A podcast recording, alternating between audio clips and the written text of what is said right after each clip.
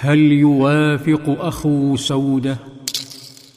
عاد أبو بكر الصديق إلى بيته تحمله البشريات.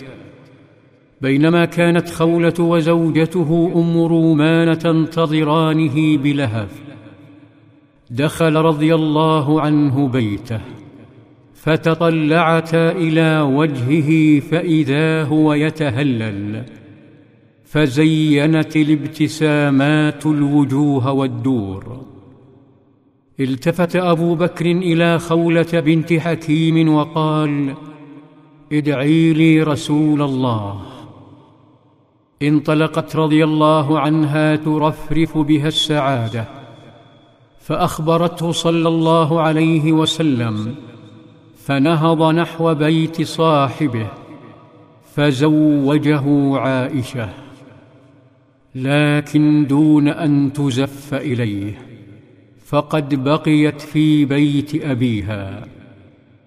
أقبلت أيام الحج التي ينتظرها صلى الله عليه وسلم عل وافدا من إحدى القبائل يتبنى دعوته أو يحميه ليبلغ دين ربه. توجه صلى الله عليه وسلم نحو مخيمات القبائل في منى. يرفع أخبيتها خيمة خيمة ويدعوها قبيلة قبيلة. أما خولة فاستغلت غياب عبد بن زمعة شقيق سودة وذهابه إلى الحج. فمشت إلى سودة نفسها وبشرتها قائلة ماذا أدخل الله عز وجل عليك من الخير والبركة؟ اندهشت سودة فقالت وما ذاك؟ قالت أرسلني رسول الله صلى الله عليه وسلم أخطبك عليه أخذ طوفان السعادة سودة أخذها أبعد من أحلامها فهي ستصبح زوجة رسول رب العالمين. لم تتمالك نفسها أن قالت ادخلي إلى أبي فاذكري ذاك له. قامت خولة فدخلت المكان الذي يحتضن الشيخ. كان طاعنا في السن ابيضت لحيته وعجز حتى عن المشاركة في الحج. دخلت عليه فحيته بتحية الجاهلية. أنعم صباحا. فرفع الشيخ حاجبيه المثقلين بالزمن وتأمل صاحبة الصوت الغريب. فقال من هذه؟ قالت خولة بنت حكيم. فقال فما شأنك؟ قالت أرسلني محمد بن عبد الله أخطب عليه سودة. شعر الشيخ بالفخر رغم شركه فقال كفء كريم ماذا تقول صاحبتك؟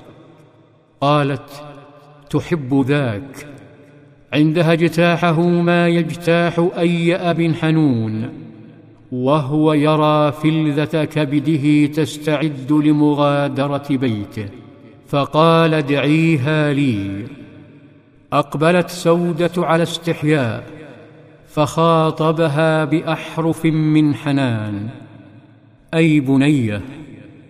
إن هذه تزعم أن محمد بن عبد الله بن عبد المطلب قد أرسل يخطبك وهو كفء كريم. أتحبين أن أزوجك به؟ فقالت نعم. فالتفت نحو خولة وقال ادعيه لي. كان صلى الله عليه وسلم مشغولا بدعوة الحجيج. بينما كان أبو لهب مشغولا بملاحقته وتكذيبه ونثر التراب عليه كعادته في كل حج.